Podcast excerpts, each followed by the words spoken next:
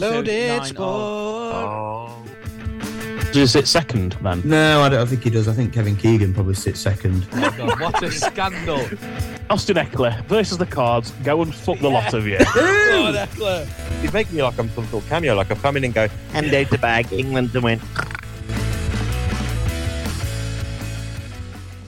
Welcome to episode 38 of Loaded Sport, where today we're going to be reviewing the weekend's sporting action, including another edition of Kempy's Combat Corner. We're looking back at the penultimate week of this year's Six Nations, just how close Ireland are going to get to completing the Grand Slam this year. We're also going to be previewing Week 7 of the Darts Premier League in Nottingham, as well as reviewing what happened last week in Liverpool. And of course, it's the start of the NFL free agency. As of yesterday, teams could start talking to players, and as of tomorrow, those signings can become official. To get us over the line and to discuss all that and the latest in the Premier League as well, first of all, welcome Skin. How are you, mate? I am. I'm guessing you are, considering it's your nearly favourite time of the year? Our almost favourite time of the year, mate. We are in the week. I tell you what, mate, free agency in the NFL and the new season starting on the same day that season 3 of Ted Lasso is released. That's not a bad day, is it? It's not. All. I'm really excited to see what's going to happen with Ted Lasso. Also, I suppose the free agency is going to be on my radar a little bit as well. Not that I expect us to do very much at all, despite Quandre Diggs' best efforts to turn our defence into a cap-turned-off incredible team. So we'll see just what happens. Oh, fucking hell yeah. Exactly. Joining me also, I'm going to start by asking him a question. And I did this last week, and this one's a little bit more personal because this past Sunday, I went to the driving range. Pun? Sex? No, I've not said anything about that. You brought that up yourself. No, you said surprise. Personal, so I thought you were going to ask him about his pilot. Against karate? Right. Cam, how are you doing, mate? Mr. Dawson. It's not the question, but I feel like it's gone off topic that I need to kind of revisit it afterwards. Let him speak. I mean, it's you that's fucking speaking, mate, to be fair. Don't fucking blame Dawson. I was answering his question. He's done it again, Dawson. Did you hear him do it again then? I haven't got you for interrupting, and that's why lined up with me, you two are. How are you doing, Kemp? Can I go? Mr. Dawson, how you doing, Kemp? I'm with the man. You did it again. Mr. Dawson, man with the mic. How are we doing, chaps? Are we okay? I'm very good, thank you. Yourself? Oh, well, if I not got interrupted every 10 seconds, I'd be all right. But yeah, apart from that, mate, pretty good, thank you. Pretty good. What was the question you wanted to ask me, good sir? Right, I'm all yours. I'm all eyes. I'm all ears. I'm all holes. Right, last week I spoke to you about the fact that I was going to go to the driving range this past weekend, and I went. It was chaotic, considering the closing times that they all have on a Sunday, but I managed to get closing there. Time. Get your shit together and hit your golf shots when you fucking can. Well, I did, and with the driver, I did not miss the ball once, which is a win within itself. What sort of distance should I have been aiming for as an amateur, a beginner, a very first time hitting the ball with the driver? With the driver? Yeah. About 310 yards. 50 yards. Really? Yeah. Okay, I'll take that. I was hitting over 152 on a bit of a regular basis. Was it going right? Was it going left? Was it going pretty straight? A lot of the time it was going pretty straight, but there was the occasion it was moving more one side and right and left. But it took me a while to get into the swing of things. Yeah, there were a couple that weren't even reaching 50, but then when I got into the swing of it... Pun intended. When I got into the swing of it, it was going over 152. Pun intended. So, yes. The reason I say 50 yards is because when you first start playing golf, the trick is, and the difficult thing is just to hit the ball.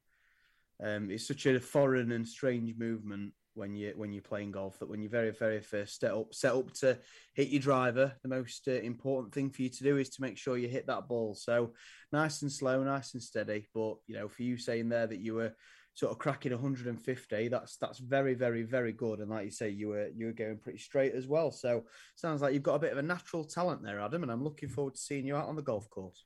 Thank you very much. We will start talking about the Premier League action that took place this weekend, which means, Skin, I am going to come to you first, because I suppose one of the biggest talking points was a dismissal in a Manchester United against Southampton game. Now, I've heard it from a lot of people that can be biased, some that are maybe a bit more neutral, discussing the sending off of Casemiro and whether it was a red carded offence.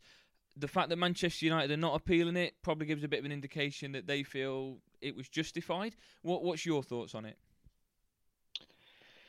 Well, I want to say I don't think it was a red, but yeah, like you say, they've not appealed it, blah, blah, blah, blah, blah. Keep it short, there's no point going on, but the still image of his foot in the shin naturally doesn't look great without any added context, but he's got the ball, his foot's kind of bounced / skidded off the top of the ball into his leg, so it's not like he's gone directly full force, studs into the shin, so I think it was originally given a yellow. It was then VAR that led to the overturn, and I think a yellow was fair based on the fact that he got the ball first. But again, I could be saying that from a biased perspective, and the fact that clearly it hindered the momentum and the sort of game plan that they had for Southampton, which led to a 0-0 draw. So I don't know. You're probably better off asking Kempers a bit more of an impartial opinion or sharing your thoughts. But for me, I think a yellow was fair based on the fact that he did get the ball first, and everyone's sharing that still image saying, oh, you can't say it's not a red based on that. Well, yeah, it is a red based on that, but one picture doesn't share the full context, especially when you're not watching the game. But yeah, what can you do? It's a bit late now. I'm going to go and say in the opposite direction that it was a red card, because I felt that he'd lunged into it. His foot had gone off the ground, which means that there's kind of...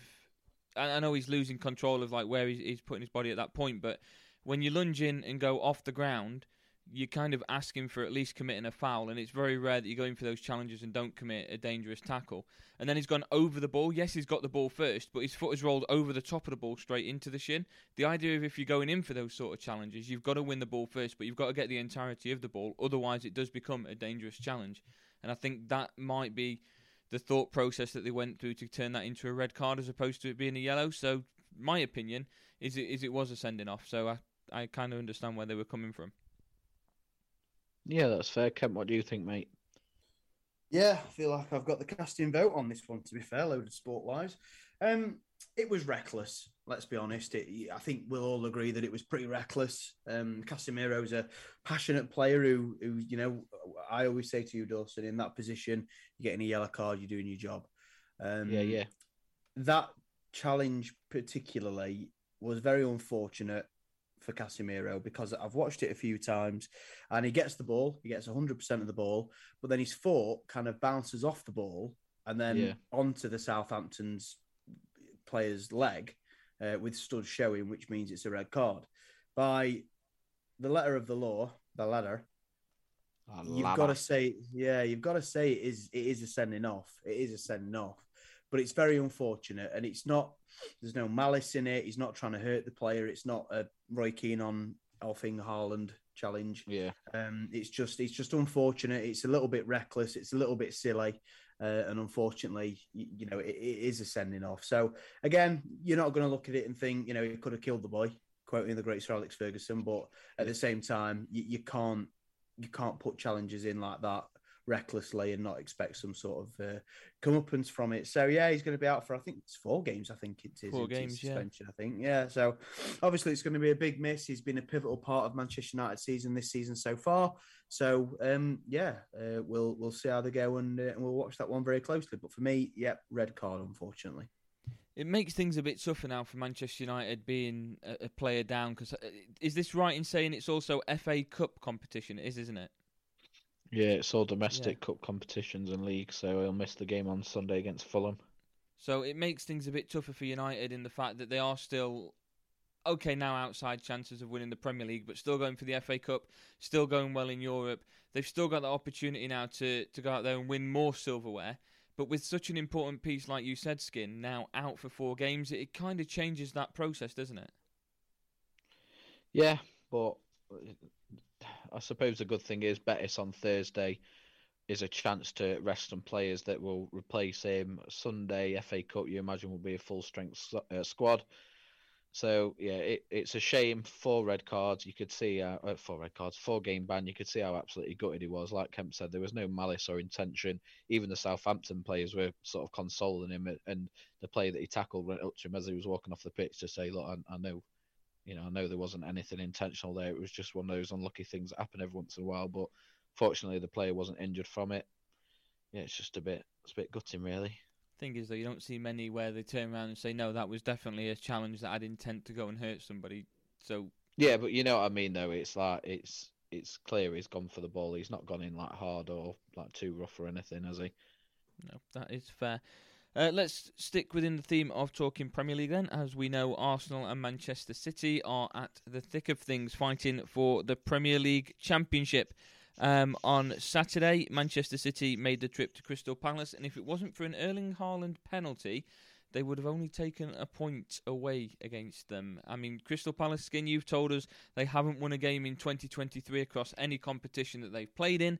Manchester City fighting tooth and nail to keep that gap as little as possible up against Arsenal, the current Premier League leaders. City didn't look like a side that was threatening for the title, though, did they? No, but we've said it before and it applies to them. It's the kind of performance that does make champions. United drew against Palace the other week with that late free kick, and there would have been other seasons where a team like an Arsenal or a Tottenham would have struggled to get that winner, and yes, it was a penalty, but they ground it out and got the result. And you don't need to win every game comfortably 2-3-4-0. There are going to be games that you have to scrape, like Arsenal Bournemouth last week, and you really have to grind it out. So that's one of those. Crystal Palace really haven't played necessarily bad. They've just struggled to get a win on the board. So yeah, it's still a good result for City. They came away with 3 points, which they would have intended to do. And I'm sure they don't care whether it was 1-0 and a penalty or a 3-4-0 victory. And Kemp, I suppose it's only fair to ask you your opinion, considering the fact that Manchester City are your title favourites, your choice to walk away as Premier League champions at the end of this. Yeah, It was a scruffy performance. It wasn't ideal. It wasn't, like you've just said, it wasn't the best performance from City, and they've not been at the best, for a lot of the season. But ultimately, it's 3 points on the board, and the record books will go back and look at the game. And it doesn't matter. I'll quote the famous Neil Warnock now. It doesn't matter if it's a knob ending, 91st minute. As long as that ball lands it back at net, then that's it. It's a goal. They kept a clean sheet. It's 1-0. It's 3 points, and it keeps them in touching distance with Arsenal. So, yeah, it's the hallmark of champions. Arsenal have done it a few times this season where they've ground out a sticky result and they've won it. So, what more can you say? It's a champions performance. Hopefully, in my case, and it keeps things interesting at the top of the table. But I think the next few weeks is going to be very pivotal. Arsenal didn't do themselves any favours in the first leg of the Europa League against Sporting. I'm sure they would like to have come back to the Emirates, been able to play a bit of a rested team for the action coming up in the next few weeks in the Premier League, but they only got a 2-2 draw, and unfortunately, life's a shit house. They're going to have to, if they do want to go for the Europa League, they're going to have to play a bit of a strengthened team and risk some players. So it's interesting. It's like I've said before, we've wanted an interesting title race for a few years that maybe didn't involve Liverpool or City, and we've got it. So let's just enjoy the ride, boys, eh? Yeah, I'm as somebody that's going for Arsenal to win this, I just want to ask you the question on the signing that they made in the summer of Leandro Trossard. A lot of question marks were whether... I mean, January, didn't they? Did I not say January? I thought I said the last transfer window. Sorry, the last transfer window in January. They signed Trossard, so... Without Jesus, they needed to try and get some more reinforcements in attack. Trossard, 3 assists against Fulham. It's a fantastic one-man performance in that game, but he started to settle into that Arsenal side very well, and he looks the part, doesn't he? Yeah, I mean, it was a good performance. 3 assists, like you say, very, very good. He plays out on the wing, and in that Arsenal team, you've got your likes of Saka, Martinelli that will come off that wing and try and cause some damage and try and score a few goals, and they both have done. Trossard's stats so far since he's been at Arsenal, he's had 9 appearances in the Premier League and scored 1 goal. Now, I don't know how many that is, coming off the bench and stuff like that. So I don't know how fair it is to say that he's not had an impact. But hopefully for his sake and for Arsenal's sake as well, he does start settling into the team a little bit. And, it looks like it's a shrewd bit of business. They did need to have that strength in depth, as we mentioned, sort of going down the stretch. So, you know, Trossard needs to do his job by just literally standing in when one of their first team players is not quite fully fit. So if you can repeat his performance that he put in the other night, they won't have a problem with that. But yeah, hopefully for Arsenal and for Trossard, it does start to settle in, because those stats, you know, they don't exactly knock your socks off, but you know, stats don't tell the full story all the time. So, you know, best of luck to him, and hopefully he can do it for Arsenal when it counts. Hopefully so, and hopefully it'll see Arsenal over the line to win the Premier League. I'm going to ask you then, Skin, because I know you've been wanting me to ask you something along the lines of Buxton. In reality, their manager has just won Manager of the Month in the National League North. On Football Manager, they're at the second bottom position in the National League North table, and I'm sure you're getting close to the sack. Are you feeling the pressure? No, next. There we go. That's it. I've asked you a question on Buxton. We will move on in just a moment's time then to Kempy's Comeback Corner. But first, we need to look back onto the listener lock-in results. Tell you what, lads, we've got a new joint leader up in the listener lock-in. And also, our first ever entrant to get the lock, scorer and wildcard correct.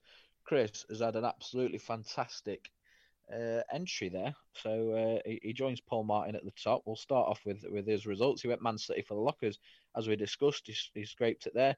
He had Langstaff, the loaded sport favourite, and considering I didn't back him, he decided to go and score a couple, I think. Bournemouth as his wild card to win at home to Liverpool off the back of that late defeat to Arsenal, and off the back of Liverpool beating Man United 7-0. Tell you what, lads, it were a bold shout, weren't it? But it hadn't half come in. It seems like there's some games and some teams in the Premier League at the moment you just look at and you think, you're then back. Because, like you said there, on the back of a 7-0 win against Man United, yeah, Liverpool seem like they're going to be the favourites against Bournemouth, who I believe Liverpool beat 7-0 the last time the two sides met, I think. Maybe actually 9-1, thinking about it. But the thing of the Premier League at the moment is just it's any side can seem to beat anyone. I think I saw it where it was 5 points that separates 12th from 20th. So we've got a huge battle going on for relegation. We're in March. We've got two sides fighting for the Premier League title. We've got a number of teams fighting for fourth place. Like you say, Skinny, it's just the most exciting league at the moment. When did I say that? You say it all the time. No, yes, the most competitive league in the world, mate, for good reason. Same just thing, innit? Exciting, alone. Competitive? I don't remember ever saying exciting, mate. Okay, but, you say competitive all the time. Yeah, that's it, mate. So, yeah, what a result for Bournemouth. And, yeah, who would have seen that coming after the results the previous weekend? But fair play to them. And, Chris is the right answer there. Yeah, Chesterfield to beat Yeovil 2-1. It was a 1-1 draw. Aggie, I suppose it's for you to talk us through this one. Couple of positive results after a winless run of 10 games. Looked like, you know, two away wins. Looked like they were starting to get back on track. They get back down to the Technique Stadium against a team that they should be beating by all accounts, and they limp to a 1-1 draw. What's happening? It's just one of them games, isn't it? You, at the minute, I'm just happy to say that we're back within playoffs. We could go to, I think it's just 3 points off Woking if we win our game in hand at the moment, and we could then get home advantage in the semi-finals of the playoffs, which is going to be huge if we can grab that, considering such a downfall that we've had. I'll take the points wherever we can get them at the moment. We've got a couple of new signings that are in, of course, McCallum. We've now got Dallas. Is it Lapata is pronounced? Is supposed to be joining us any time soon. Touchwood, that still happens yet.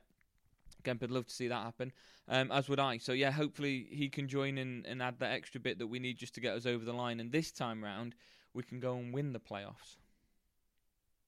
Nah. He had Leicester 0-0, which went out the window after very early on in the game. What looked like a fantastic first half ended in Chelsea win, weren't it? Are they 1-3-1, back on track? Yeah. I wouldn't say back on track, but they 1-3-1. Yeah, beat Dortmund in the week. Maybe something's clicking, but we thought that about Liverpool, and then they lost, so we'll see what this weekend brings. And then he had his second team, Arsenal, to win 3-1, and again, can't really get much closer. 3-0 Arsenal won, led by, as you say there, the three assists from Trossard, so... Yeah, great pick, but not quite there. So, yeah, Chris joins Paul at the top of the leaderboard on 3 out of 6. And we've got Joe Land joining us this week. And I believe he's going to be joining us for the Comeback Corner to discuss as I'm sure you're very excited about, Kemp, UFC 286 right here in the O2 Arena in London. So the UFC has landed in the UK. Here we go. Yeah, I'm sure there's going to be a lot of discussion about that later on this week in the preview show. On to our picks. I'm going to be honest, lads, I probably should have ended with Chris and just swept ours under the corner, but I fucked that up. None of us got a scorer right. None of us got a wild card right. Scorers, I had Salah, who missed a penalty, so I can't really get much closer than that, but is what it is. Aggie, you had Rashford, who had a pretty tame shot early in the first half, and then was put through by Bruno Fernandes, but an awful first touch put the ball right into the keeper's hands. Probably would have buried that if he was through one-on-one based on recent form. And Kemp, you had Ashley Barnes for Burnley, who despite scoring three, he didn't score any of them. Wild cards, I had Bradford, who got a 1-1 draw, but it's not enough. Aggie, you had Bolton at home to Ipswich, and Ipswich won 2-0. And Kemp, like myself, you had Villa, who drew 1-1 as well. So your fantastic run of wild cards is over for a little while, but overall for the year, you're still in a fantastic position. And for the locks, Aggie, you had Man United, who, as we know, drew 0-0, not helped at all by that first half red card. I had Burnley, top of the Championship versus bottom of the Championship. Absolutely no reason to have to justify it, and they won very comfortably. And Kemp, you went back to the well, which was Notts County, and a Saturday night kickoff. Didn't get scared off by them letting you down a couple of weeks ago in the same slot. And then again, got a pretty comfortable win for you to give you 1 out of 3 alongside me this week. And Aggie, back to usual standards, you got a big fat donut. But yeah, not a great week for us, lads. 2 out of 9 combined. Make sure we're doing our own work this week and make sure we get it right. 4 FA Cup fixtures to potentially choose from as well. But we never know, Joe might take those, and we have to stick to the usual league football. But yeah, not the best week, lads. What do you reckon? What are you going to do differently this week to make sure it's better? Get them right. That'll work. I don't really think there's anything wrong with mine. That seems to be the method, doesn't it? I mean, I look at mine. I look back at mine now, and I think Ashley Barnes is probably the only one that I'm kicking myself about. Villa went fairly close. They went 1-0 up. But yeah, it's just one of them things, isn't it? You just got to rebound, come back stronger, baby. Yeah.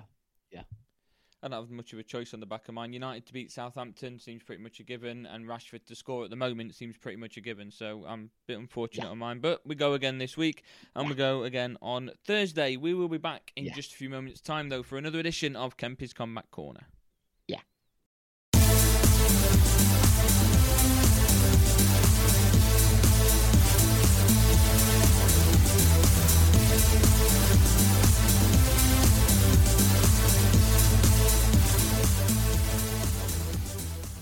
Welcome back to episode 38 of Loaded Sport. It is now time for another edition of Kempy's Comeback Corner. That's as good as you get. I like that a lot. I really do like that. Yeah, welcome back. What they say other week that I sounded like I was in a musical at the end, didn't I? Yeah. Like it. I like that. It's good.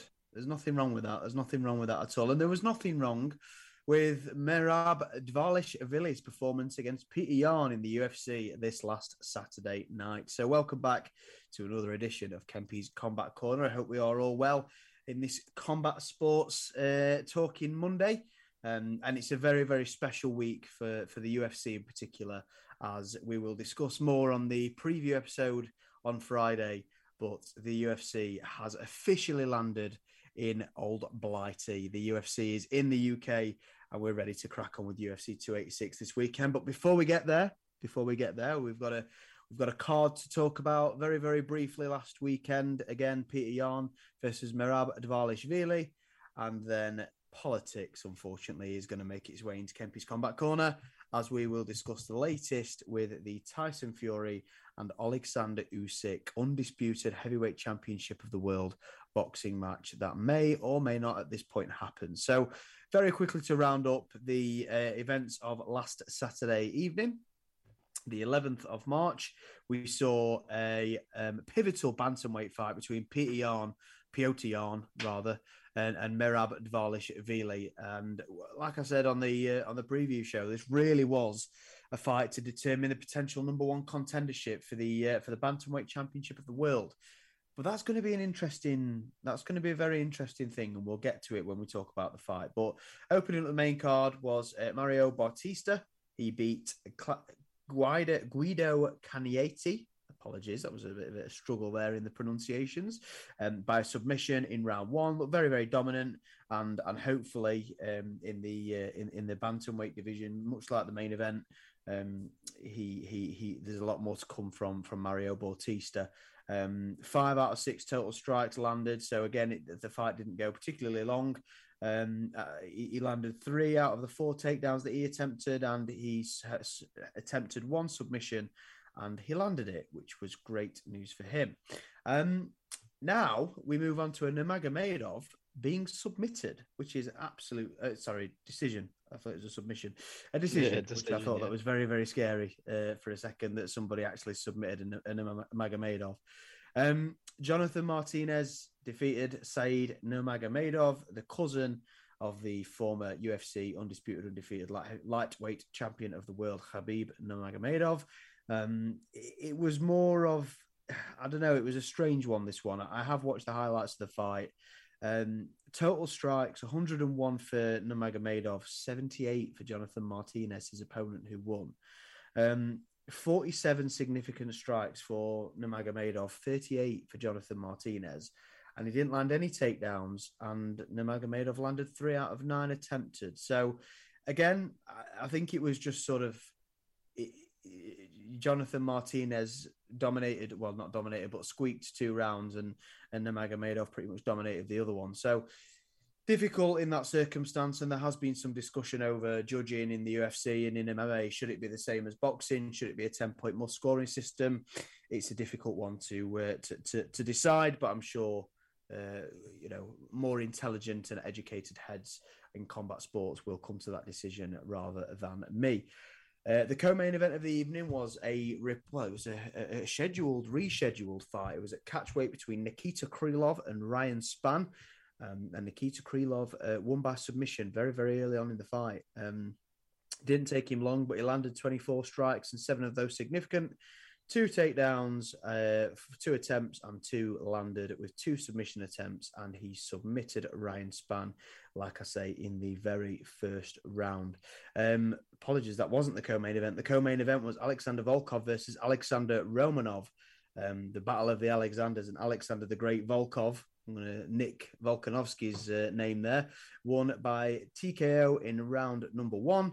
And hopefully that's going to push him towards a potential heavyweight shot in the future for Alexander Volkov, or getting back in the mixer. We then got to the main event, which was crazy and a little bit heartbreaking in some respects, to be honest with you. Listen to this stat. Now, you don't have to be an MMA fan to appreciate this stat.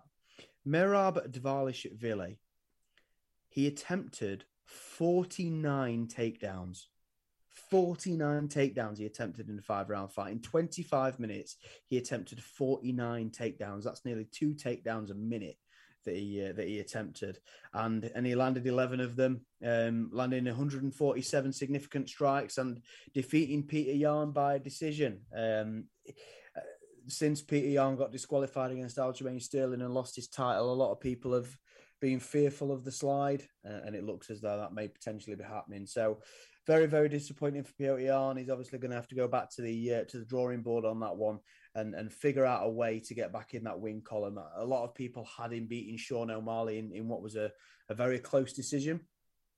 But unfortunately, this one wasn't close at all, and Merab Dvalishvili came out the winner. Now, this sort of throws up a potential issue in this division, Dawson. And I'm going to come to you with this, with your opinion of this. So Merab Dvalishvili, he trains out of a team in New York City, Long Island, New York, to be specific, called Serra Longo. And that team is headed up by Ray Longo and Matt Serra, the former UFC welterweight champion of the world, knocked out George St. Pierre. The main bantamweight who trains at that gym, however, is the current UFC bantamweight champion of the world, Aljamain Sterling. So Merab Dvalishvili has just beaten Petr Yan by a very clear points decision, and effectively has kind of put himself in a position to be the number 1 contender for the UFC bantamweight championship of the world.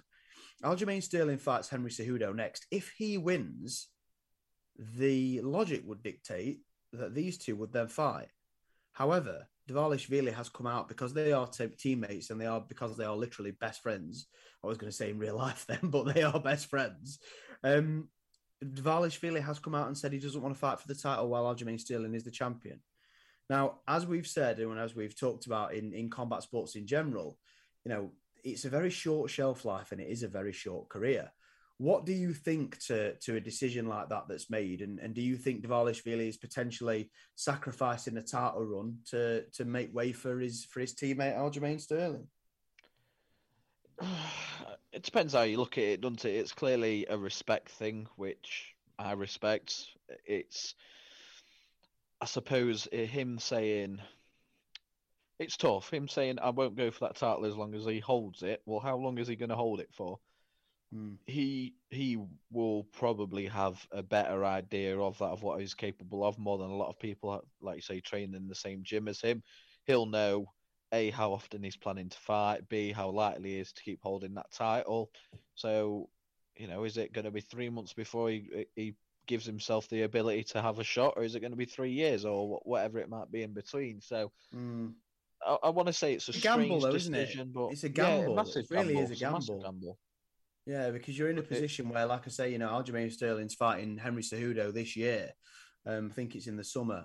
And, you know, if Aljamain Sterling wins that fight, you know, you would imagine there's going to be another 6 months where Aljamain's out of action before he goes back into, you know, sort of defend his belt again.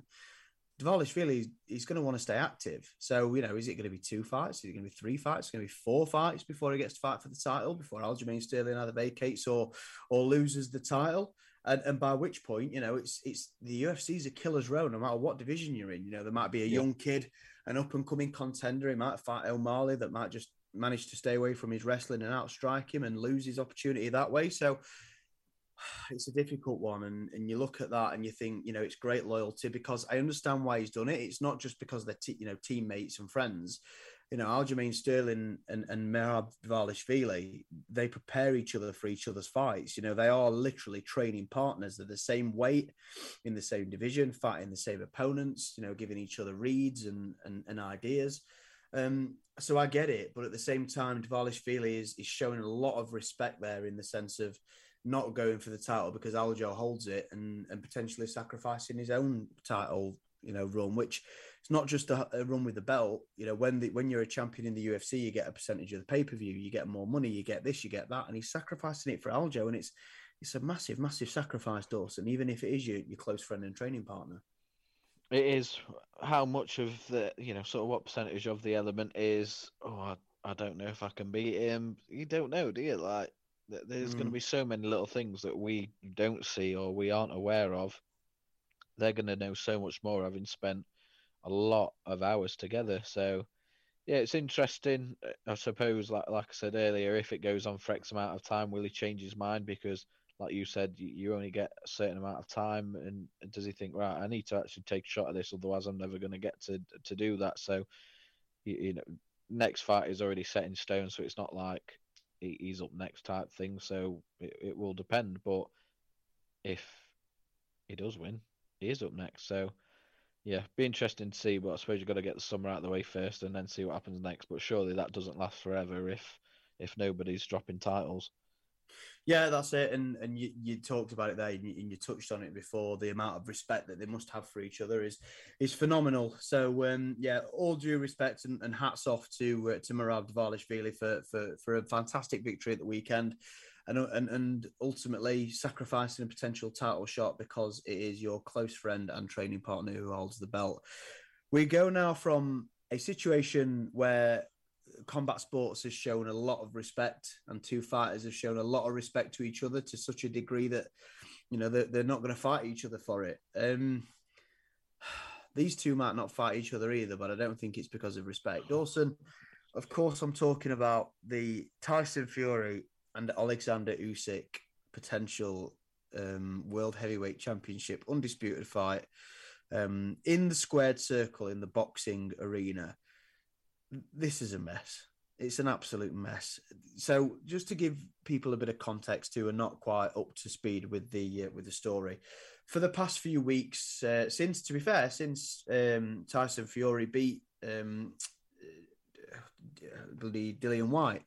He got Usyk at ringside. He got Joe Joyce at ringside as well, and they were sort of going at it and saying, if it's not you, it's you, and I'll fight him for free, and I'll do this and I'll do that, and I don't mind fighting. He's an overblown middleweight. I'll beat him for free as long as tickets are free and all this shite.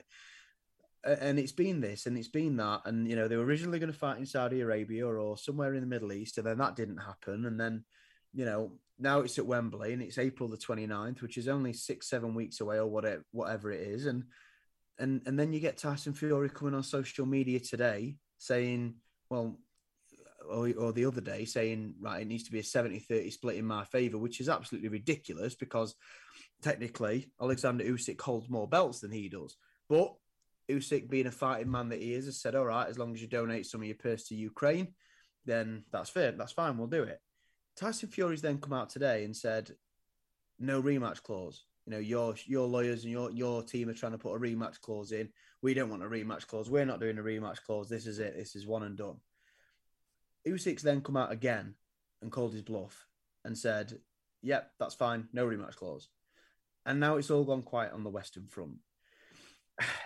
It's absolutely bizarre. Frank Warren's come out on TalkSport this evening, Tyson Fury's promoter, saying that it's definitely going to happen.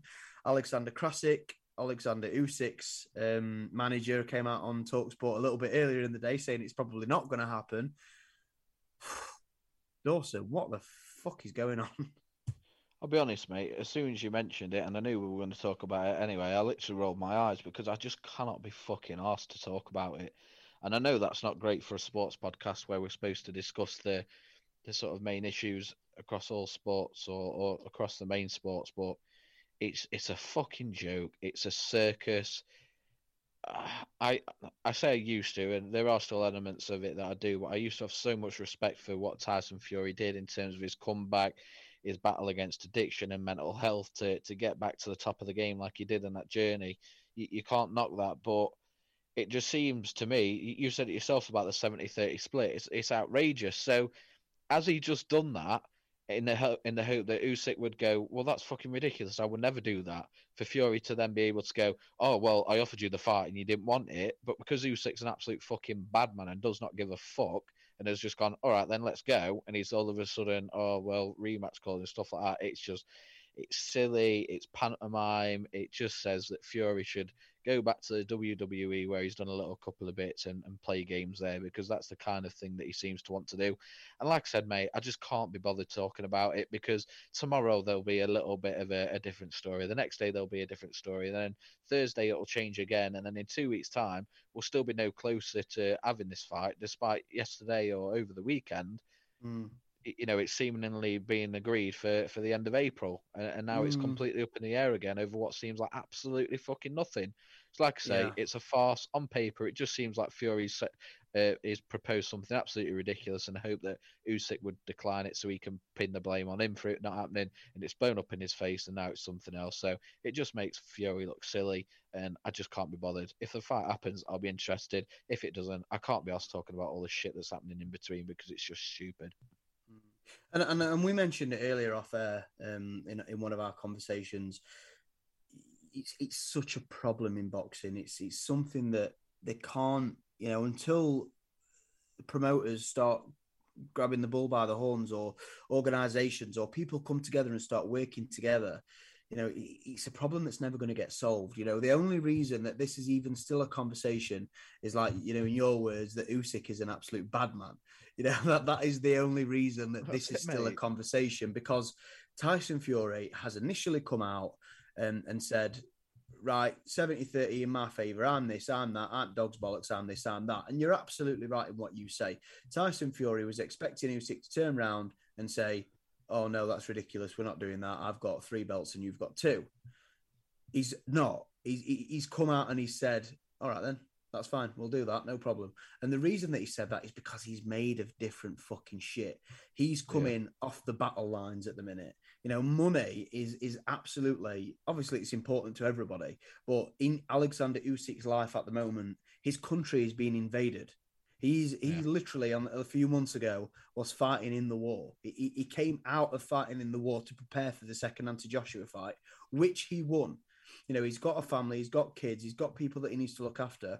But ultimately, he's in a position where money's not the most important thing. It's not the driving factor. Alexander Usyk wants to be known as one of the best heavyweights of all time and one of the best pound-for-pound fighters of all time. He wants to be undisputed cruiserweight champion of the world, which he was, and now he wants to be undisputed heavyweight champion of the world. And you can't sit here and knock him for what he's wanting and what he's saying and what he wants to do, because it's so admirable what he's come out and said. You know, the fact that he's said, yeah, that's fine, 70-30, no problem. And then Tyson Fury's come back with something else. Oh, no rematch clause, no rematch clause. It turns out now that a lot of sources close to the situation, who are neutral, who aren't in Usyk's camp or Fury's camp, have actually said that Fury's team was the initial team to put a rematch clause in. So make of that what you will. It just seems for some reason, and I don't know why, that Tyson Fury doesn't want this fight. That's the only conclusion that I can come to. Has he seen... Yeah. His fight against Joshua and thought, oh, he's too awkward. He might frustrate me. He might outbox me. You know, for me personally, taking this completely out of the equation and looking at these two fighters, as what they are, I think Tyson Fury wins this fight. I think him and Usyk are very similar caliber in terms of skill and in terms of quality. But, you know, Tyson Fury's just got, you know, the physical advantages, the height and the reach. And ultimately when two men, two women, two people are pitted against each other in combat sports and their skill level is equal, the bigger person will win. But I don't know. I'm not sure anymore, because if this fight does ever happen, which I'm very doubtful that it will, I don't know if that is the case anymore, because, you know, Usyk wants it. It's quite obvious that Usyk wants this fight. And Tyson Fury, he's initially come out and said one thing, and then he's come out and said another, and he seems like he's just trying to put hurdles in the way. I suppose the problem that you've got is that there's a deadline on this. You know, if they don't come to some sort of agreement in the next few days, the WBC will order a mandatory defence for Tyson Fury, and the WBA will order a mandatory defence for Alexander Usyk. So it needs to get done really quickly. I suppose the next question for you, Dawson, is that Usyk's now come out and said, right, that's fine, 70-30, that's fine. Rematch clause, yeah, no problem, that's fine. And he's come out on social media and he's done it in a very public way, like Tyson Fury did. What leg has Tyson Fury now got to stand on? Because surely if he turns around now and puts something else in the way, the vast majority of the boxing media and boxing fans are going to just sit there and think, well, you're a joke. I think they're there already, aren't they? After this episode, I don't think that if something else happens, that's going to make that decision. I think people are already there. Why should people care? They had the chance. This happened with AJ backwards and forwards, and Eddie Hearn said recently, I think it was over the weekend, they went a little bit into the Fury camp and their negotiations, and he said, yes, AJ gets stick, but he's always asking, right, who's next? Who am I fighting? And then when it comes to sort of negotiating with Fury, it just seems like it's jumping over hurdles. So, look, Fury at his peak has done absolutely phenomenal things, and I know we spoke earlier in our group chat about who's got the better resume, Fury or AJ, and I've said before my thoughts on AJ. I do think he's a little bit overrated in terms of, well, just everything really, but we don't need to get into that now. But AJ's fought him. He's fought everyone that's been put in front of him, and from what I can see, there's not really a fight that he hasn't had that has been down to him being too sort of unreasonable or anything in terms of demands. So, well, in 2018, I think we're already at that point. Yeah, in the interest of fairness, it does have to be said that in 2018 he was offered a fight with Deontay Wilder that he did turn down, that they didn't get back to him on. Whether that was contracts or whatever. I know Eddie Hearn's excuse for it before was that they never sent over an official contract. I don't know. There have been a lot of people in boxing media and in boxing circles that have said that Joshua didn't want that fight at the time, and I can't really say that I blame him. But yeah, apart from that, you are right in what you say. Joshua doesn't seem to have turned down too many opponents in his search for getting that goal back, and he could have quite easily, after that Usyk fight, that first Usyk fight, say, I want to take a few warm-ups and then I'm going to come back and have another go at Usyk. I suppose my biggest argument for Joshua not being much better actually, is the fact that he's fighting Jermaine Franklin next. Now, yeah. I've discussed it before. Jermaine Franklin's 34th in the world rankings. You know, he's not. He's really, really not a good fighter at all. He's a journeyman's journeyman, and it's a straightforward fight for Joshua, but it's very, very straightforward. So could he have fought somebody a little bit more complicated? Could he have fought somebody maybe to give him a little bit more of a test next time out, probably, in terms of Joshua?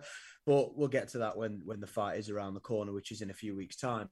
But yeah, you look at Tyson Fury and he's undefeated. He's the unified WBC and Ring Magazine heavyweight champion of the world.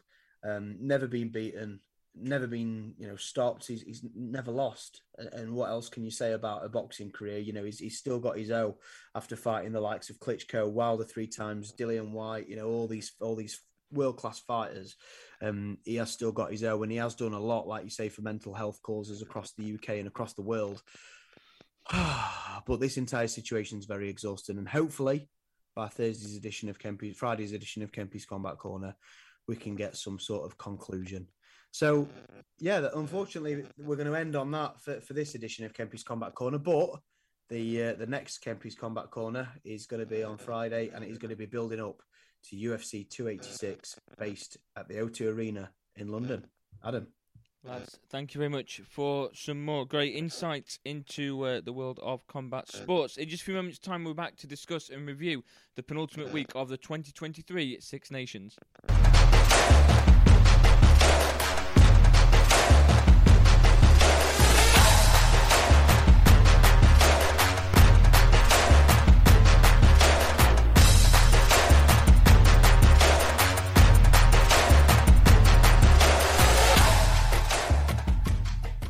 Welcome back to episode 38 of Loaded Sport. We're now going to start talking about the penultimate week of the Six Nations that took place this past weekend, starting with Italy against Wales, the two worst teams, shall we say, in the Six Nations this year, fighting at the bottom of the leaderboard, at the table, if you will. Wales walked out 29-17 winners, but it looked at, for large parts of it, there was going to be such a more convincing win for Wales throughout the afternoon, but I think we all went for Italy to win that one as well. No, you two went Wales, didn't you?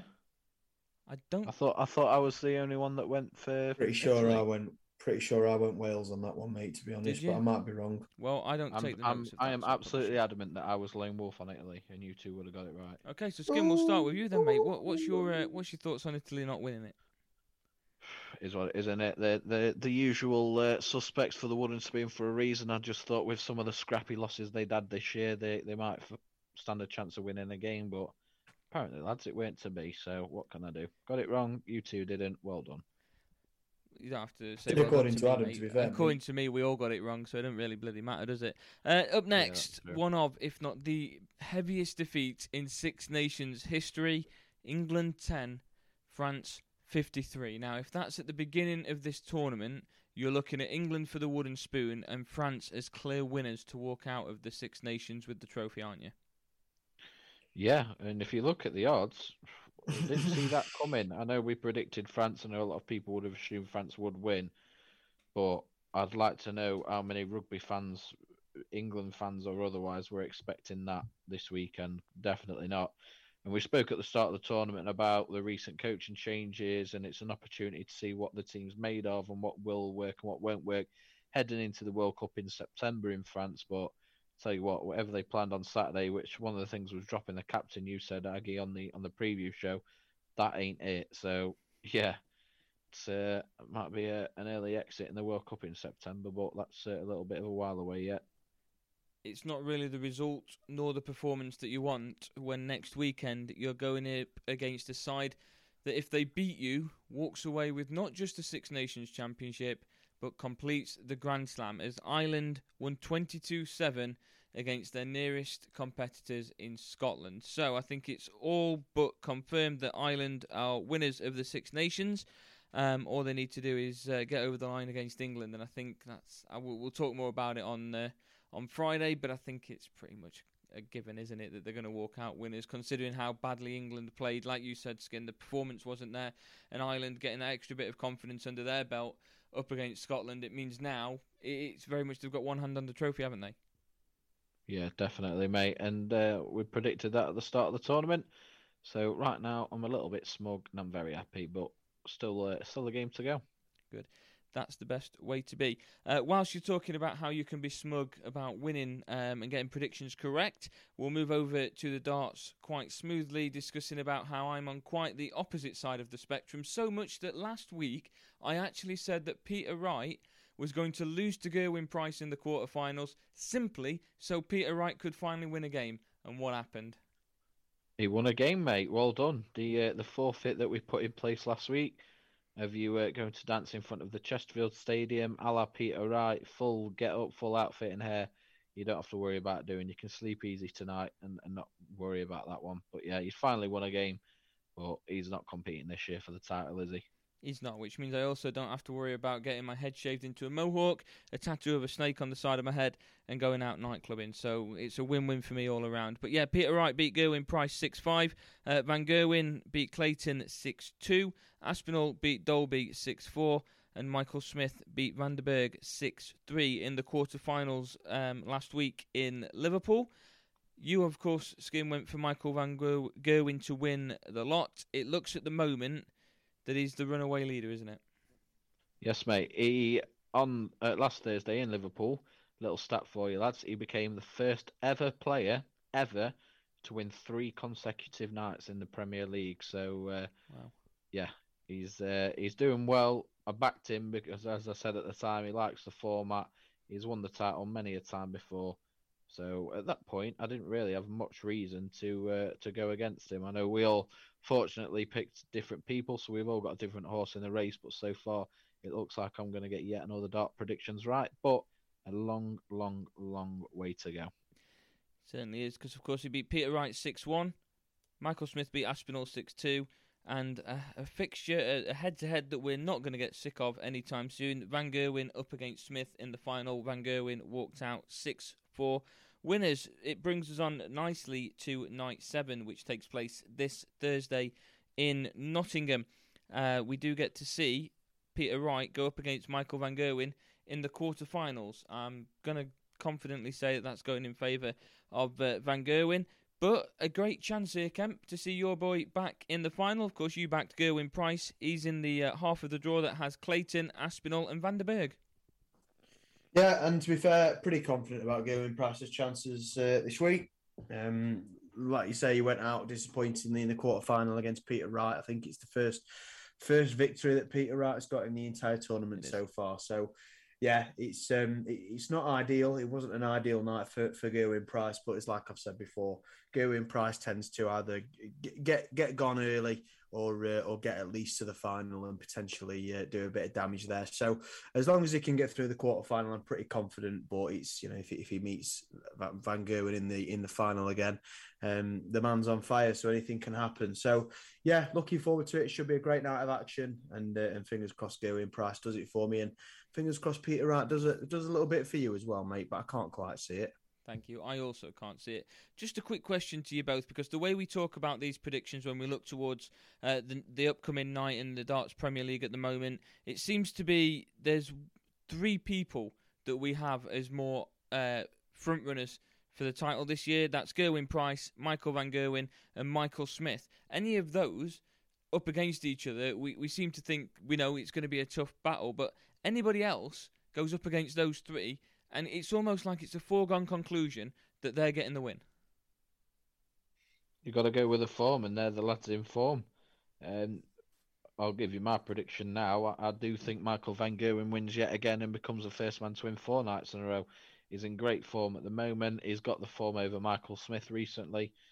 But yeah, you're absolutely right. I've tried to pick a couple of outsiders on occasion. I picked Aspinall last week. I picked Clayton the week before.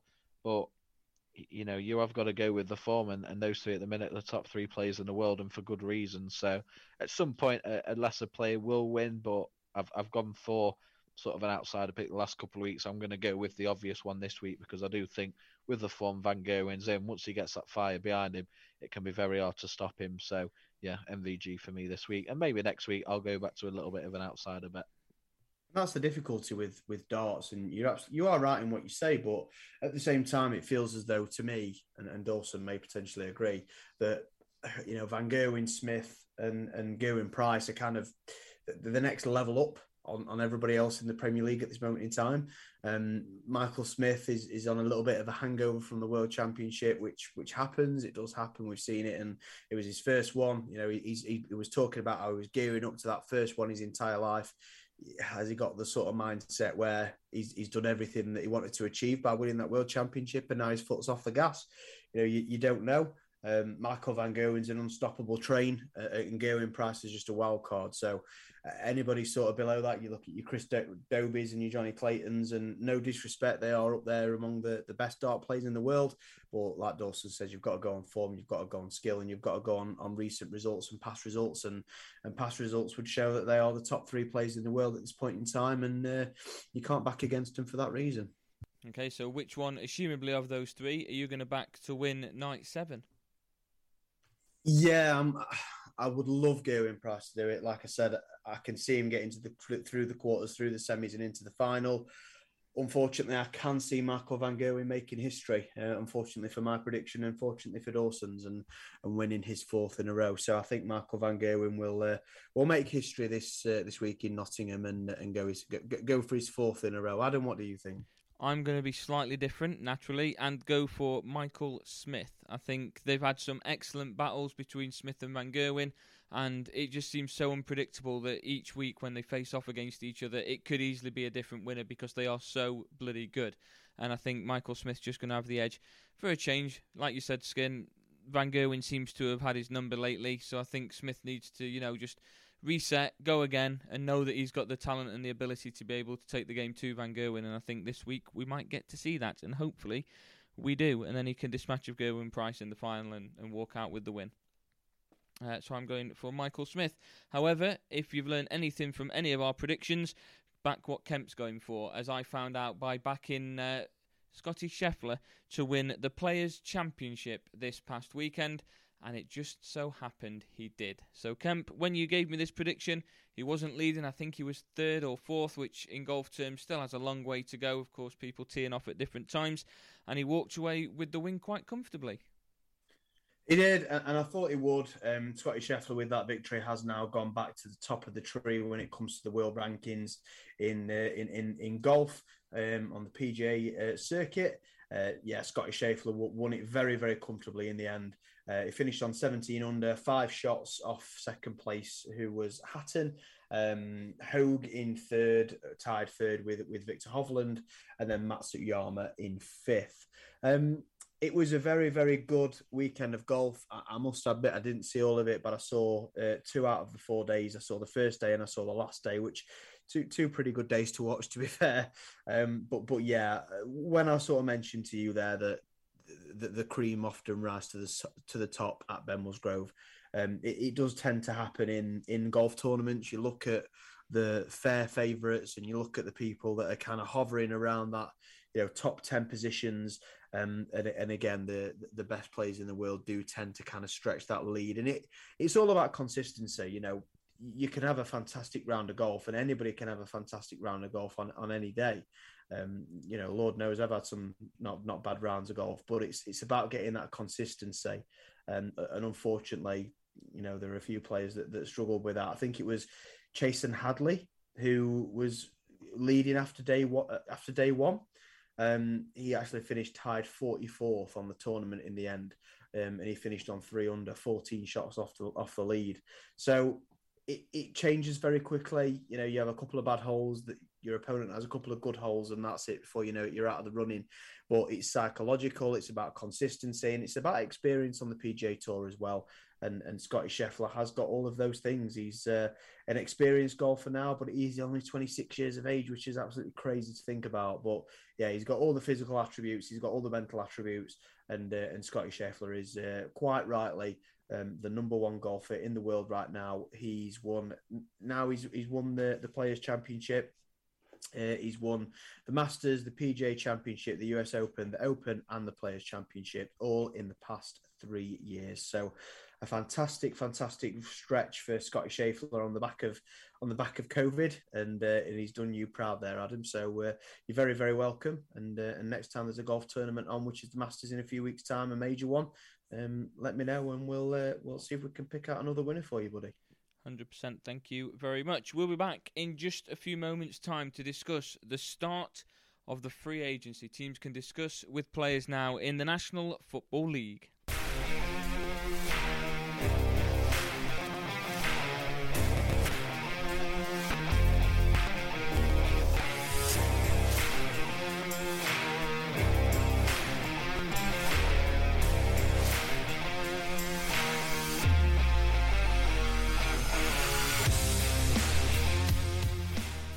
Welcome back to episode 38 of Loaded Sport. It's now time to start discussing the latest in the National Football League as the free agency is open. Skin, this is one of your favourite times of the football calendar, so I'll let you take it away with what's the latest been going on. I'm assuming a lot of it surrounds what the Chicago Bears have been doing.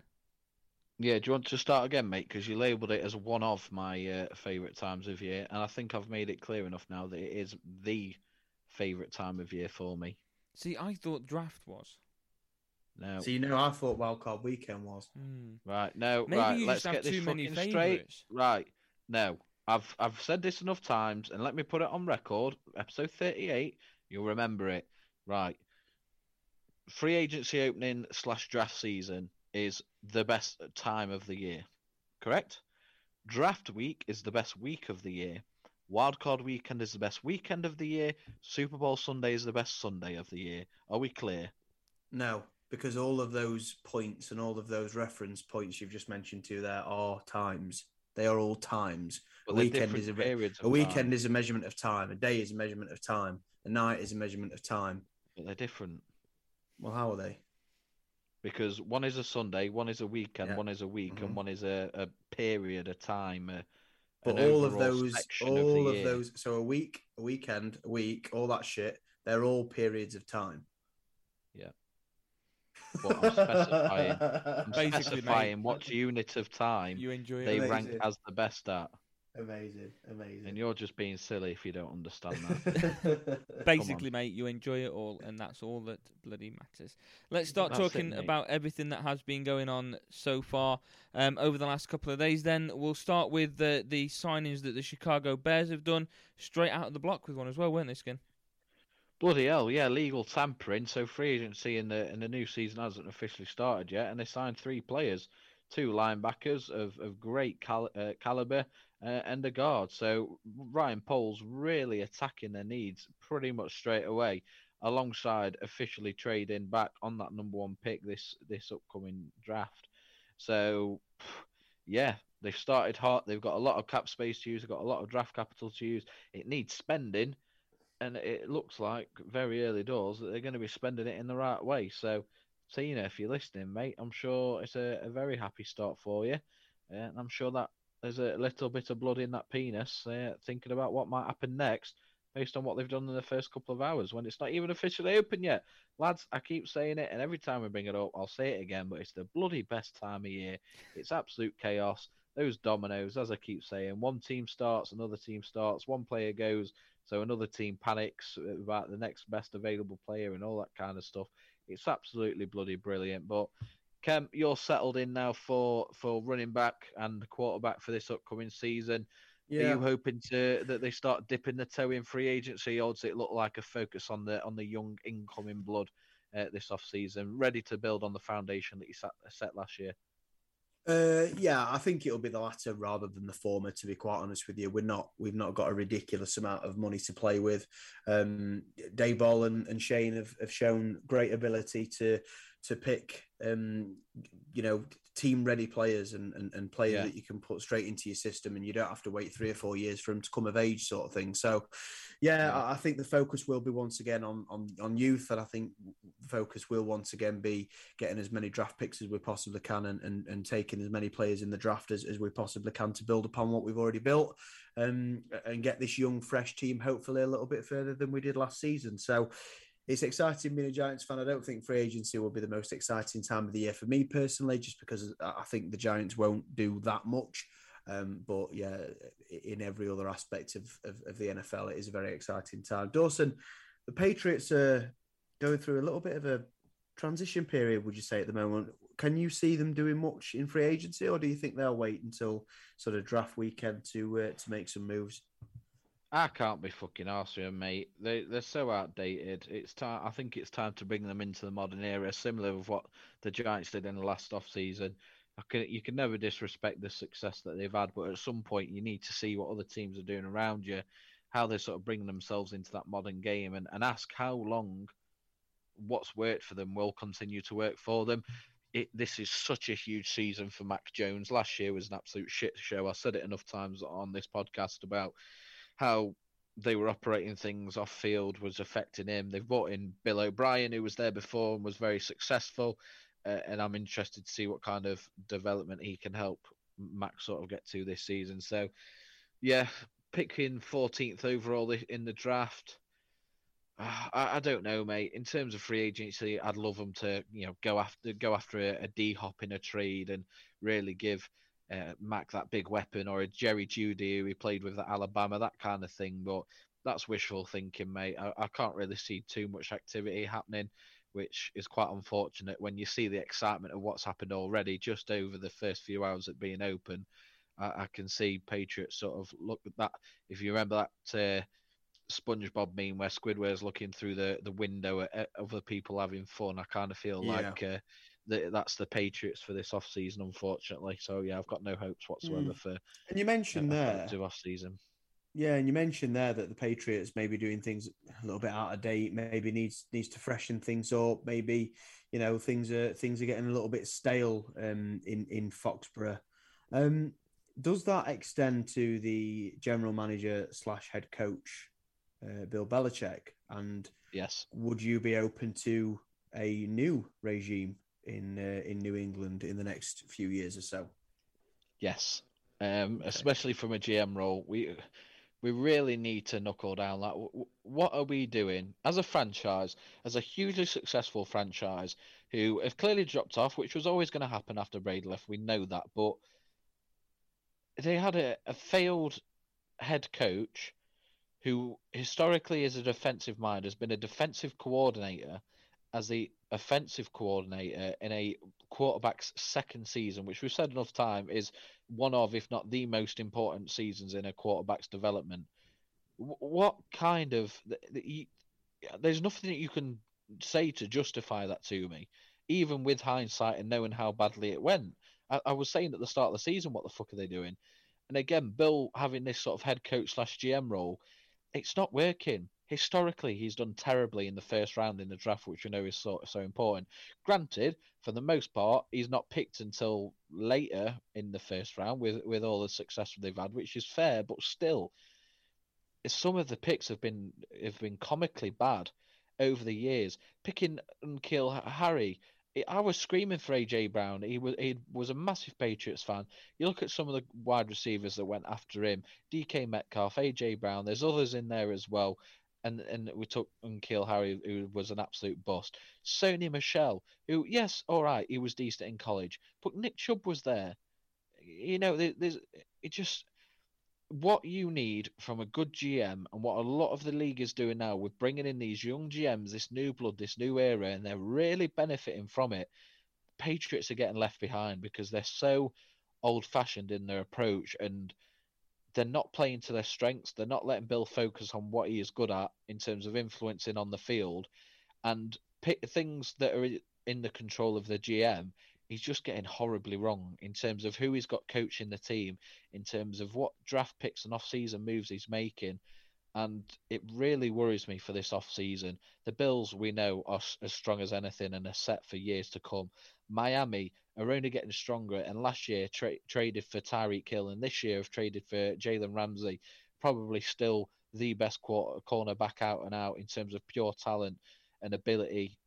You know, so they've picked in the last two seasons, they've gone out and attacked and been aggressive and traded for two or the best offensive and the best defensive playmakers in the league, if not top three, if not 100% top five.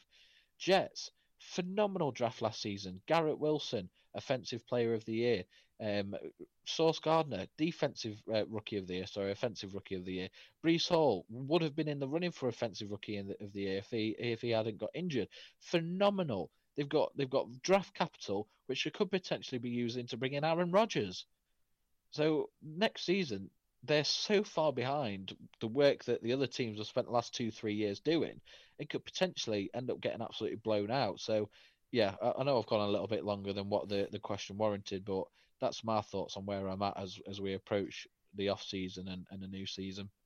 And that's what we asked you for, mate. That's, you know, I appreciate you going into such detail and such depth about your opinion and your passion for the Patriots, because, you know, not so long ago you were a Tampa Bay Buccaneers fan, so it's nice that you have got that passion back for the New England Patriots. Well, he's retired now, isn't he? So I might as well go back. Yeah, that's it. You might as well sort of go back. And if you want any advice on sort of switching teams more than once, our good friend Ben Musgrove will be able to help.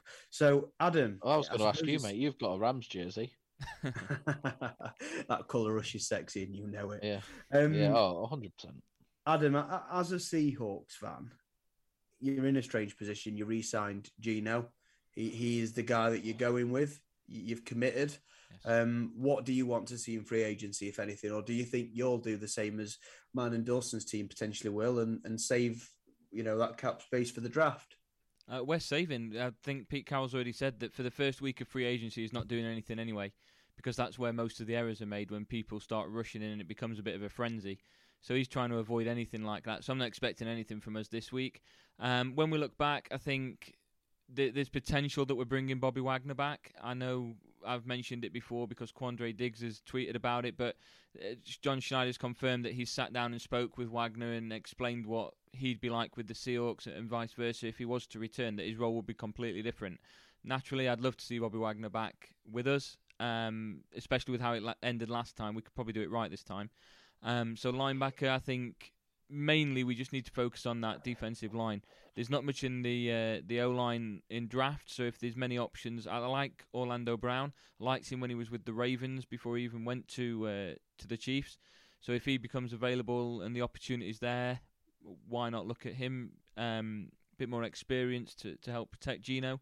But yeah, I think it's just in the trenches, on the offensive line, on the defensive line, we need to focus on. And in next week and maybe in a couple of weeks' time, those opportunities will arise a bit better for us. Yeah, no, you're absolutely right. And Pete Carroll probably is right to do so, because like you say, you know, everybody's like a kid in a candy shop. The free agencies, the market's open. Let's go. Let's sign, you know, all these gaps we've got. Let's fill them as quickly as we possibly can and potentially overspend while we're doing it. Adam, you might have wanted to bring this up anyway. And if you are going to bring this up, I apologise for jumping the gun. I'm supposing you're going to want to touch on Aaron Rodgers at some point, the long-haired anti-vax elephant in the room. Yeah, I grew my hair like him, so yeah, absolutely. No, I'm joking. No, absolutely, yeah, talking about his trade to the Jets, will it, won't it happen? Based upon tweets that are going through from Jets players at the moment, it looks like there is some big news on the horizon. What they're going to get, what they're going to give up to get Aaron Rodgers, I've absolutely no idea. There's no confirmation that the trade's been done or any rumours as to exactly what the trade is that they're giving up. I think it'll obviously be in draft, but what would you class as an overpayment, or what would you class as a reasonable payment for the Jets to give up to take on Aaron Rodgers and his contract? It's difficult, isn't it? Because what can Aaron Rodgers, I suppose, offer you at this point in time? For the past couple of years, you know, they had a good run towards the back end of last season. But before that, you know, Aaron Rodgers has not been the Aaron Rodgers of old. And you actually look at the Aaron Rodgers of old, you know, he's won one Super Bowl in his entire career, which is a lot more than a lot of quarterbacks, you know, win. But I don't know. I've seen rumours that, you know, a second and a third. I've seen rumours that a first. I just don't know. It's the market is for Aaron Rodgers. You know, what do you give up for a player like Aaron Rodgers? Do you go on his previous success, or do you go on his recent form? It's such a difficult one to say. But I do think personally, in answer to your question, I think if they do give up anything in the first round in the NFL draft, as sort of any first round pick, whether it be this year, next year, the year after, I think that's an overpayment. I think a first round pick from the Jets to the Packers for Aaron Rodgers would be a little bit much. A second and a third perhaps is agreeable and maybe not too much. I don't know if I'm talking out my arse here, but I do think a first would be a little bit too expensive. Dawson, thoughts? A lot of it comes down to that absolutely atrocious contract. He's due around, what, 55 million.